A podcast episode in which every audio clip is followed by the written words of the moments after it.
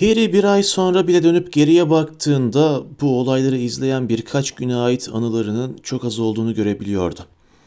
Sanki o gece o kadar çok şey yaşamıştı ki hafızası ondan sonrasını almamıştı. Var olan anıları ise son derece acılıydı. Bunların içinde belki de en berbatı ertesi sabah Digorilerle buluşmasıydı. Olup bitenler için onu suçlamadılar. Tam tersine ikisi de Cedric'in cesedini onlara geri getirdiği için teşekkür ettiler. Bay Diggory konuşmanın büyük bölümünde hıçkırı hıçkırı ağladı. Bayan Diggory'nin kederi ise gözyaşı dökemeyecek kadar derinmiş gibi görünüyordu. Harry onlara Cedric'in nasıl öldüğünü anlatınca öyleyse çok az acı çekti dedi Bayan Diggory. Hem Amos tam turnuvayı kazandığı sırada öldü değil mi? Eminim ki mutlu olmuştur. Gitmek için kalktıklarında başını eğip baktı ve kendine göz kulak ol dedi. Harry komodinin üstündeki altın kesesini aldı. Bunu siz alın diye mırıldandı. Cedric'in hakkı. Oraya önce o ulaştı alın. Ama Bayan Diggory geriye çekildi. Yok hayır. O senin canı olamayız. Sende kalsın. Harry ertesi sabah Gryffindor kulesine döndü. Hermione ile Ron'un dediğine göre Dumbledore o sabah kahvaltıda okula hitaben bir konuşma yapmıştı. Onlardan sadece Harry'i kendi haline bırakmalarını istemişti. Kimse ona soru sormayacak ya da labirentte neler olduğunu anlatsın diye başının etini yemeyecekti. Harry çoğu kişinin koridorlarda onun uzağından geçtiğini, göz göze gelmekten kaçındığını fark etti. Bazıları o geçerken ellerini ağızlarına koyup bir şeyler fısıldaşıyorlardı. Harry çoğunun Rita Skeeter'ın onun ne kadar dengesiz ve belki de tehlikeli olduğu hakkındaki yazısına inandığını sanıyordu. Belki de Cedric'in nasıl öldüğü konusunda kendi teorilerini oluşturmuşlardı. Aslında pek de aldırmıyordu. En çok hoşuna giden Ron ve Hermione ile oturup başka şeylerden konuşmaktı. Ya da onların kendisini istediği gibi düşünmeye bırakıp satranç oynamalarıydı. Üçünün sözcüklere dökmek zorunda olmadıkları bir anlaşmaya varmış olduklarını hissediyordu. Üçü de Hogwarts dışına neler olup bittiği konusunda bir işaret, bir haber bekliyordu. Ve kesin bir şeyler bilmeden neler olup biteceğine ilişkin tahminlerde bulunmak yararsızdı. Bu konuyu ancak Ron, Harry'e Bayan Weasley'nin eve dönmeden önce Dumbledore'la yaptığı konuşmayı anlattığı zaman değindiler. Annem ona bu yaz senin okulun ayrılır ayrılmaz bize gelip gelemeyeceğini sormaya gitmişti, dedi. Ama Dumbledore senin Dursley'lere gitmeni istiyor. Hiç değilse ilk başta. Neden? diye sordu Harry. Ron sıkıntıyla başını salladı. Dumbledore'un kendine göre nedenleri olduğunu söyledi. Herhalde ona güvenmemiz gerek değil mi? Ron ve Hermione'nin dışında Harry'nin konuşabildiği tek kişi Hagrid'ti. Artık karanlık sanatlara karşı savunma öğretmenleri olmadığı için dersleri boş geçiyordu. Bir perşembe günü öğleden sonraki boş dersten yararlanıp Hagrid'i ziyaret etmeye kulübesine gittiler. Pırıl pırıl güneşli bir gündü. Onlar yaklaşırlarken Fang açık kapıdan dışarı fırladı. Havlıyor ve kuyruğunu deli gibi sallıyordu. Hagrid, kim o? diyerek kapıya geldi. Harry. Uzun adımlarla yanlarına gitti. Tek koluyla Harry'i kucakladı, saçlarını karıştırdı ve ''Seni görmek ne güzel ahbap'' dedi. ''Seni görmek ne güzel.'' Hagrid'in kulübesine girdikleri zaman şöminenin önündeki tahta masada kova büyüklüğünde fincanlarla tabakları olduğunu gördüler. Hagrid, Olimpi ile bir fincan çay içtik dedi. Az önce gitti. Kim? dedi Ron merakla. Madame Maxim tabii ki dedi Hagrid. Ron, ikiniz barıştınız yani öyle mi? Diye sordu. Hagrid havalı havalı, neden bahsettiğini anlamıyorum dedi. Dolaptan birkaç fincan daha aldı.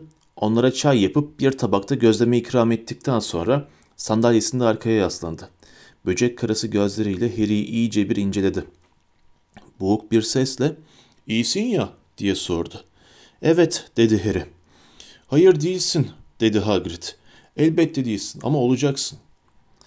Harry hiçbir şey söylemedi. Hagrid onun geri döneceğini biliyordum dedi. Harry, Ron ve Hermione büyük bir şaşkınlık içinde ona baktılar. Yıllardır biliyordum Harry. Orada bir yerlerde vaktinin gelmesini beklediğini biliyordum. Er geç olacaktı bu. Şimdi oldu işte. Biz de bize düşeni yapmalıyız. Mücadele edeceğiz. Adam akıllı güçlenmeden onu durdurabiliriz belki. En azından Dumbledore'un planı bu. Büyük adam Dumbledore.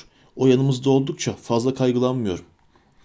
Hagrid onların yüzündeki inanmaz ifadeleri görünce çalı gibi kaşlarını kaldırdı.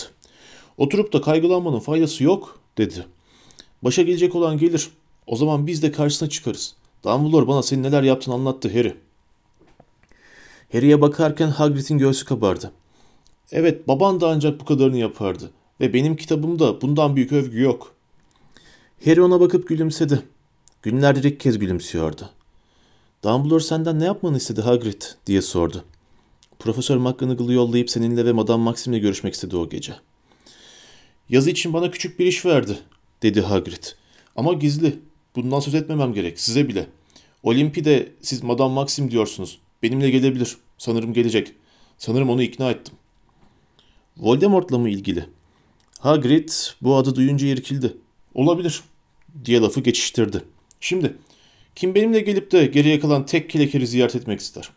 Yüzlerindeki ifadeyi görünce de telaşla ekledi. Şaka şaka. Private Drive'a dönmeden önceki son gece Harry yatakhanede sandığını toplarken içinde bir sıkıntı vardı. Yıl sonu şöleninde ödü kopuyordu. Oysa bu şölen çoğu kez bir kutlama olurdu. Binalar arası şampiyonayı kimin kazandığı bu şölende ilan edilirdi. Harry hastane kanadından ayrıldığından beri kalabalık saatlerde büyük salona gitmekten kaçınmıştı. Diğer öğrencilerin bakışlarıyla karşılaşmamak için salonun neredeyse boş olduğu sırada yemek yemeyi tercih etmişti. O, Ron ve Hermione salona girdiklerinde her zamanki süslemelerin olmadığını fark ettiler. Normalde büyük salon yıl sonu şöleninde şampiyon binanın renkleriyle donatılırdı.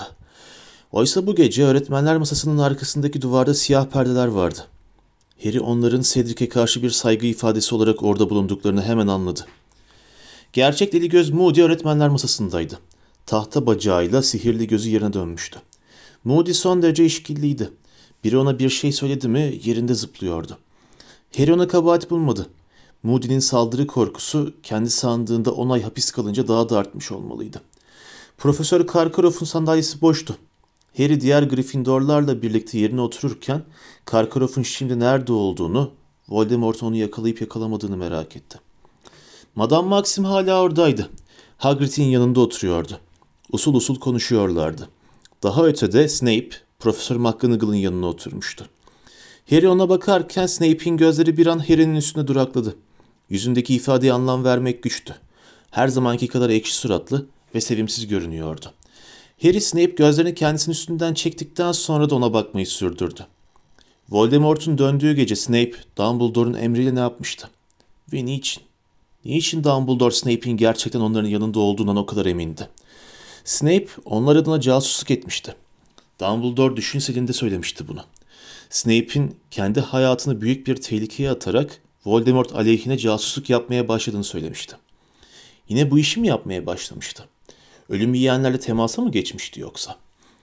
Dumbledore'un tarafına hiç geçmemişti de tıpkı Voldemort gibi vakti gelsin diye beklemiş numarası mı yapıyordu ölüm yiyenlere? Profesör Dumbledore öğretmenler masasında ayağa kalkınca Harry de derin düşüncelerinden sıyrıldı. Zaten yıl sonu şöleninde genelde olduğundan çok daha gürültüsüz olan büyük salon sus pus kesildi. Bir ders yılı daha dedi Dumbledore sırayla hepsine bakarak. Sona erdi. Durakladı, gözleri Hufflepuff masasına dikildi. Dumbledore ayağa kalkmadan önceki en sessiz masa onların masasıydı. Yüzleri salondaki herkesinkinden daha hüzünlü ve soluktu. Bu gece size söylemek istediğim çok şey var, dedi Dumbledore. Ama önce çok değerli bir insanı kaybettiğimizi belirtmek isterim. O da burada oturmuş, eliyle Hufflepuff masasını gösterdi. Bizimle birlikte şölenin tadını çıkarıyor olmalıydı. Hepinizin ayağa kalkmanızı ve kadehlerinizi Cedric Diggory'nin şerefinize kaldırmanızı rica ediyorum. Öyle yaptılar. Hepsi salondaki herkes ayağa kalkarken masalar gıcırdadı. Kadehler kaldırıldı, ve yüksek tok gürüldeyen bir tek sesle Cedric Diggory adı yankılandı. Kalabalık arasında Harry'nin gözüne çoğu çarptı. Yaşlar yüzünden aşağı sessiz sessiz akıyordu. Tekrar yerlerine otururlarken Harry gözlerini masaya dikti. Dumbledore, Cedric Hufflepuff binasını tanımlayan birçok niteliğin timsaliydi diye devam etti. İyi ve sadık bir dosttu. Çok çalışkandı. Adil davranmaya değer verirdi. Ölümü onu yakından tanısanız da tanımasanız da hepinizi etkiledi. Bu yüzden bu ölümün nasıl meydana geldiğini tam olarak bilmeye hakkınız var. Harry başını kaldırıp Dumbledore'a baktı. Cedric Diggory, Lord Voldemort tarafından katledildi. Büyük salonu panik halinde bir fısıltı dolaştı. İnsanlar inanamayarak dehşet içinde gözlerini Dumbledore'a dikmiş bakıyorlardı. Dumbledore ise onların mırıldanmalarının sona ermesini beklerken çok sakin görünüyordu. Dumbledore, Sihir Bakanlığı diye devam etti. Bunu size söylememi istemiyor. Belki de anne babalarınızdan bir kısmı bunu söylediğimi duyunca dehşete kapılacak.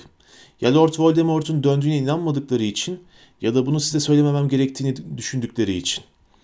Çünkü çok gençsiniz. Ama ben gerçeğin genellikle yalana tercih edilmesi gerektiğine inanırım. Cedric bir kaza sonucu ya da kendi hatası yüzünden ölmüş gibi davranmaksa onun anısına hakarettir. Şimdi salondaki her yüz afallamış ve korku dolu bir halde Dumbledore'a çevrilmişti. Ya da hemen hemen her yüz. Harry Slytherin masasında Draco Malfoy'un Krabby ve Goyle bir şeyler fısıldadığını gördü. Midesinde ani, yakıcı, neredeyse hastalıklı bir öfke hissetti. Kendini zorlayarak yeniden Dumbledore'a baktı.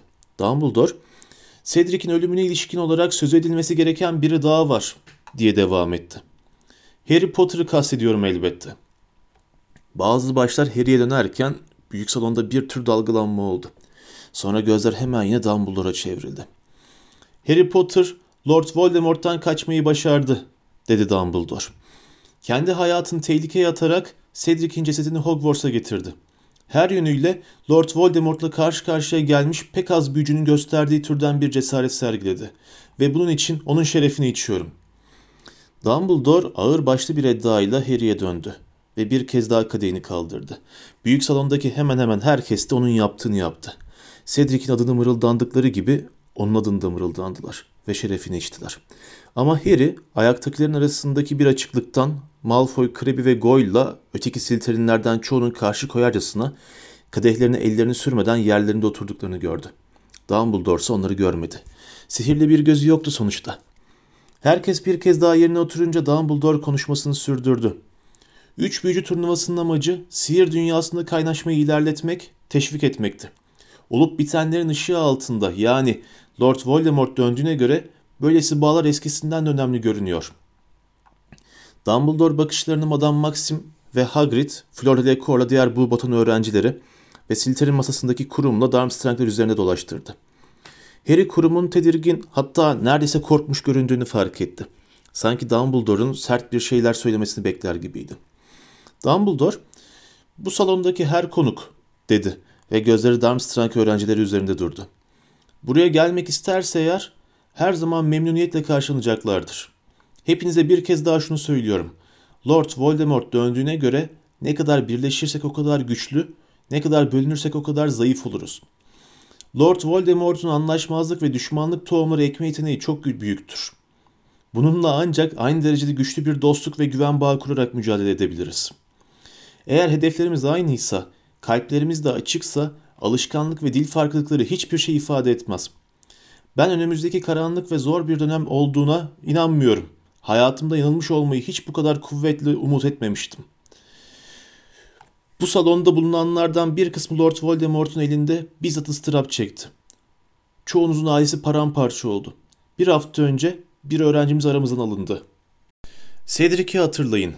Gün gelir de doğru olanla kolay olan arasında seçim yapmanız gerekirse eğer iyi kalpli, yardımsever ve cesur bir çocuğa sırf Lord Voldemort'un yoluna çıktığı için neler olduğunu hatırlayın.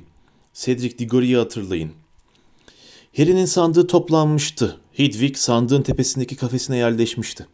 Harry, Ron ve Hermione kalabalık giriş salonunda diğer dördüncü sınıf öğrencileriyle birlikte onları Hogsmeade istasyonuna götürecek olan arabaları bekliyorlardı.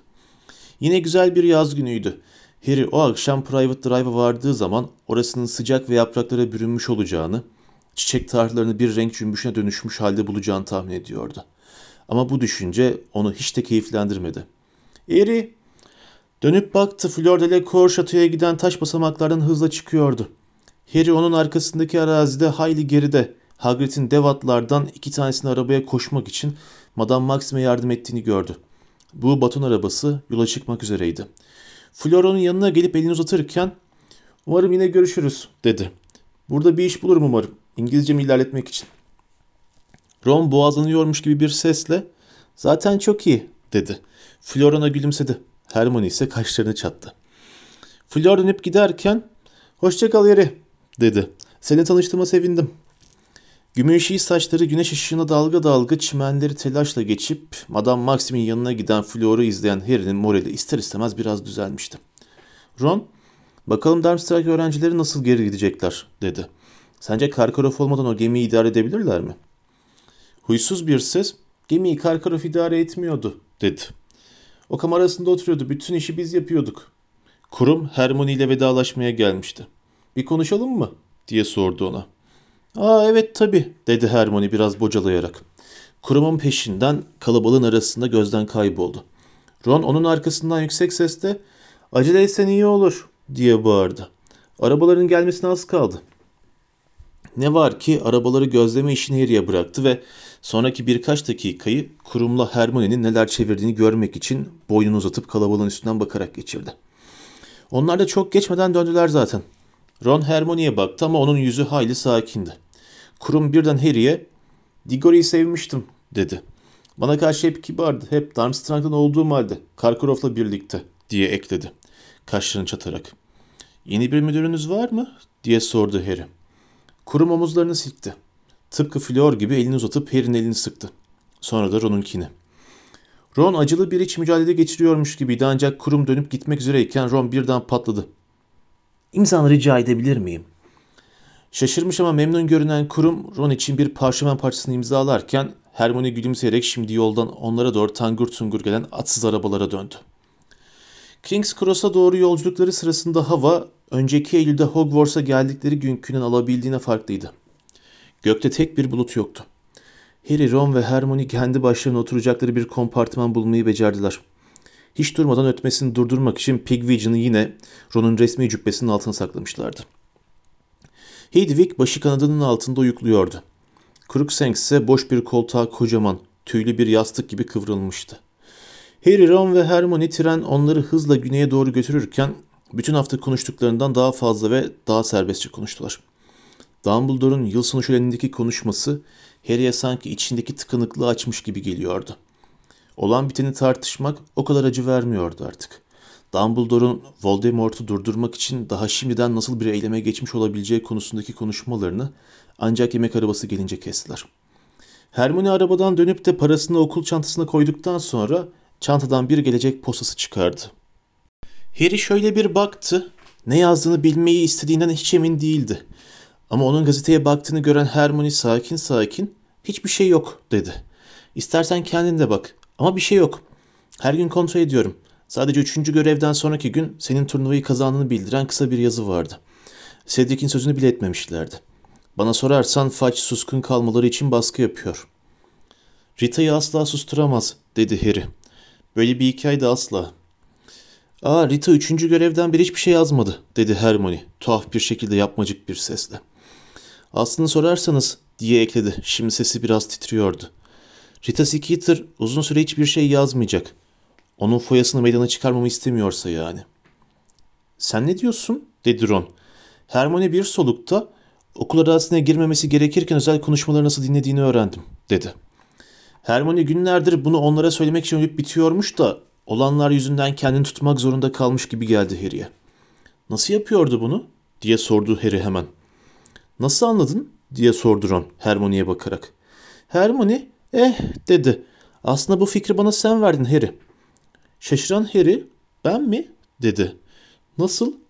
Hermione sevinçle anten meselesi dedi. Ama sen çalışmaz demiştin. Ha elektronik antenler değil dedi Hermione. Böcek antenleri. Hani sen anten deyince Ron böcek anteni sanmıştı ya haklıymış meğer.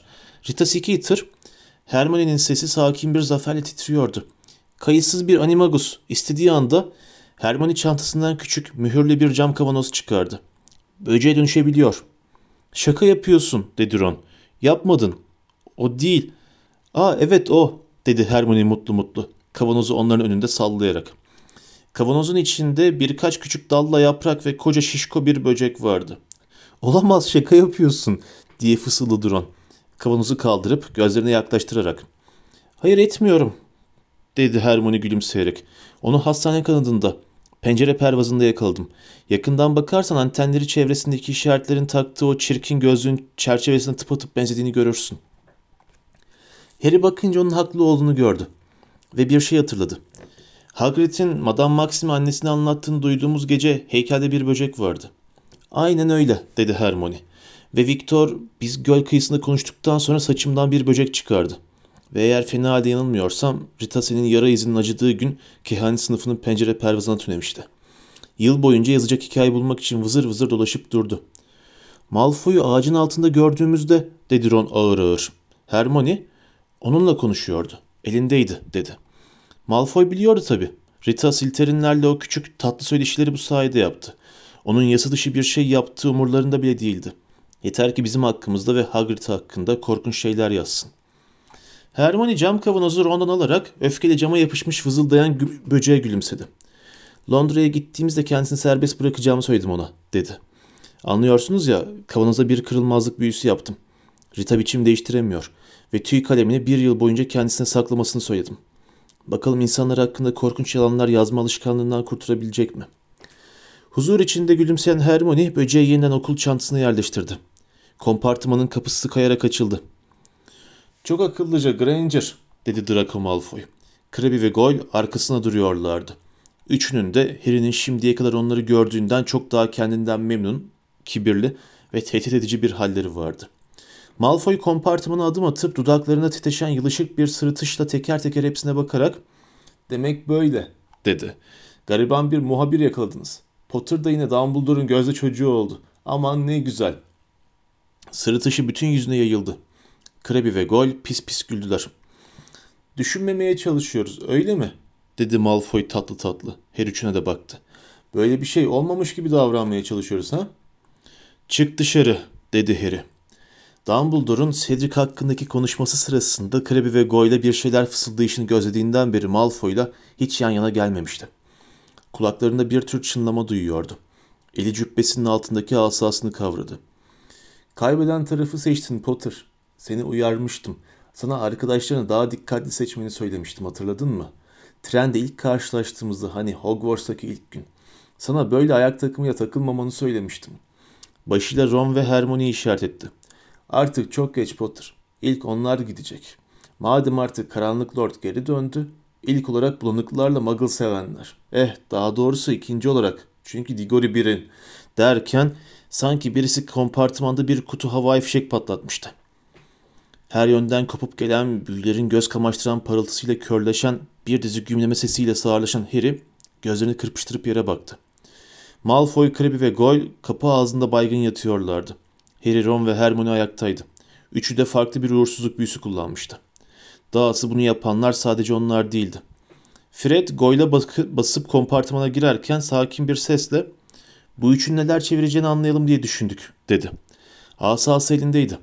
Onun hemen ardından Malfoy'un üstüne basmaya özen göstererek içeri giren George'unki de öyle. George Crabbe'ye bakarak ''İlginç bir etki.'' dedi. ''Furnun kulu sahnesini kim yaptı?'' ''Ben.'' dedi Harry. Tuhaf dedi George neşeyle. Ben de pelte bacak kullandım. Demek bu ikisi, ikisinin karıştırılmaması gerekiyormuş. Yüzünde bir sürü küçük küçük dokunaç çıktı baksana. Eh onları burada bırakmayalım. Dekora pek katkıları yok. Baygın olan Malfoy, Crabbe ve Goyle kendilerine hedef alan karma uğursuzluk büyüsünün etkisiyle gerçekten de berbat mı berbat görünüyorlardı. Ron, Harry ve George onları tekmeleyerek, yuvarlayarak, iterek koridora çıkardılar. Sonra da kompartımana girip kapıyı kapattılar. Fred bir deste iskambil çıkararak patlamalı pişti oynayan diye sordu. Beşinciden ortasına gelmişlerdi ki Harry aklındaki soruyu sormaya karar verdi. Artık bize söyleyeceksiniz ha dedi George'a. Kime şantaj yapıyordunuz? Ha dedi George karanlık bir edayla. O iş. Fred başını sabırsızca sallayarak önemi yok dedi. Önemli bir şey değildi yani artık değil. George omuz silkerek vazgeçtik dedi. Ama Harry, Ron ve Hermione bıkmadan sorup durdular ve sonunda Fred tamam tamam dedi. Gerçekten bilmek istiyorsanız Ludo Bagman'dı. Bagman mı? dedi Harry sertçe. O da karıştı mı diyorsun? Yok canım dedi George bezgin bezgin. Öyle bir şey değil. Salak, rezil. Kafası o kadar çalışmaz ki. Ee neydi öyleyse? dedi Ron. Fred önce durakladı sonra Kudiş Dünya Kupası'nda onunla girdiğimiz bahsi hatırlıyor musunuz? dedi. Hani İrlanda kazanacak ama Siniç'i kurum yakalayacak demiştik. Harry ve Ron biraz düşünüp evet dediler. E o rezil bize İrlanda maskotlarından yakaladığı ayakkabıcı cin altınıyla ödeme yapmış. E E'si dedi Fred sabırsızlıkla. Yok oldu gitti değil mi? Ertesi sabah yok olup gitmişti. Ama bir yanlışlık olmuştur herhalde dedi Hermione. George acı acı güldü. Evet biz de öyle sandık ilk başta. Sandık ki ona yazıp bir yanlışlık olduğunu söylersek paraları sökülür. Nerede? Mektubumuzu görmezden geldi. Hogwarts onunla bu konuyu konuşmaya çalıştık. Ama her seferinde bir bahane bulup bizden kaçtı. Sonunda da iyice çirkinleşti dedi Fred. Kumar oyna oynayamayacak kadar genç olduğumuzu bize zırnık vermeyeceğini söyledi. George gözlerinden ateşler saçarak biz de paramızı geri istedik dedi. Reddetmedi ya dedi Hermione soluğu kesilmiş halde. Tam üstüne bastın dedi Fred. Ama o sizin biriktirdiğiniz bütün paraydı dedi Ron. Bana mı söylüyorsun dedi George. Tabii sonunda meseleyi öğrendik. Lee Jordan'ın babası da Bagman'dan parasını almakta biraz sıkıntı çekmiş. Anlaşılan Bagman'ın cin cücelerle başı beladaymış. Onlardan çok miktarda borç altın almış. Bir cin cüce çetesi Dünya Kupası'ndan sonra onu ağaçlıkta kıstırmış ve elinden bütün altınını almış. Ama bu altınlar bile borçlarını kapatmaya yetmemiş. Göz altında tutmak için onu Hogwarts'a kadar izlemişler. Kumarda her şeyini kaybetmiş. Birbirine sürtecek iki galyonu kalmamış. Peki o budala cincilere nasıl ödeme yapmayı teklif etmiş biliyor musunuz? Nasıl? dedi Harry. Fred, senin üzerine bahse girmiş oğlum, dedi. Senin turnuvayı kazanacağın üzerine büyük bir bahse girmiş cincicilere karşı. Demek onun için sürekli bana kazanmama yardım etmeyi teklif ediyordu, dedi Harry. E kazandım ama değil mi? Yani size altınlarınızı ödeyebilir. George, hayır diye başını salladı. Cin ondan da çirkef. Senin Diggory ile berabere bitirdiğin oysa Bagman'ın senin tek başına şampiyon olmalı bahse girdiğini söylemişler. Bagman da kaçmak zorunda kalmış. Üçüncü görevden hemen sonra kaçtı. George derin derin içini çekerek iskambilleri yeniden dağıttı. Yolculuğun geri kalanı hayli hoş geçti. Hatta Harry keşke bu yolculuk bütün yaz sürse de King's Cross'a hiç varmasak diye düşündü. Ama o yıl acı bir şekilde öğrendiği gibi ileride tatsız bir şey varsa zaman yavaşlamıyordu. Kısa süre sonra da Hogwarts Ekspresi peron 9'u çeyreğe yanaşmıştı. Öğrenciler inerken her zamanki kargaşa ve gürültü koridorları doldurdu. Ron ve Hermione sandıkları taşıyarak Malfoy, Crabbe ve Goyle'un yanından geçmeye çabaladılar. Ancak Harry kompartımanda kaldı. Fred, George, durun bir dakika. İkizler dönüp baktılar. Harry sandığını açarak üç büyücü ödülünü çıkardı. Alın, dedi ve keseyi George'un eline attı. Ne? dedi Fred tam anlamıyla afallamış görünüyordu. Harry ısrarla alın diye tekrarladı. Ben istemiyorum. George keseyi gerisin geri Harry'e vermeye çalışarak çatlaksın sen dedi. Hayır değilim dedi Harry. Alın ve icatlarınızı sürdürün şaka dükkanı için. Fred neredeyse huşu içinde bir sesle gerçekten çatlak dedi. Harry azimle dinleyin dedi. Eğer almazsanız lavdan aşağı atarım. Bu parayı istemiyorum ihtiyacım da yok. Ama birkaç kahkahaya ihtiyacım var. Hepimizin birkaç kahkahaya ihtiyacı var ve sanırım ki çok geçmeden daha da fazla ihtiyacımız olacak. George halsizce Harry dedi. Biri yandan da para kesesini elinde tartıyordu. Burada bin galyon olmalı. Harry sırıtarak öyle dedi. Düşünsenize kaç kanarya kreması çıkar. İkizler ona baka kaldılar. Annenize nereden aldığınızı söylemeyin yeter. Ama düşünecek olursanız belki artık bakanlığa girmenize o kadar da hevesi değildir.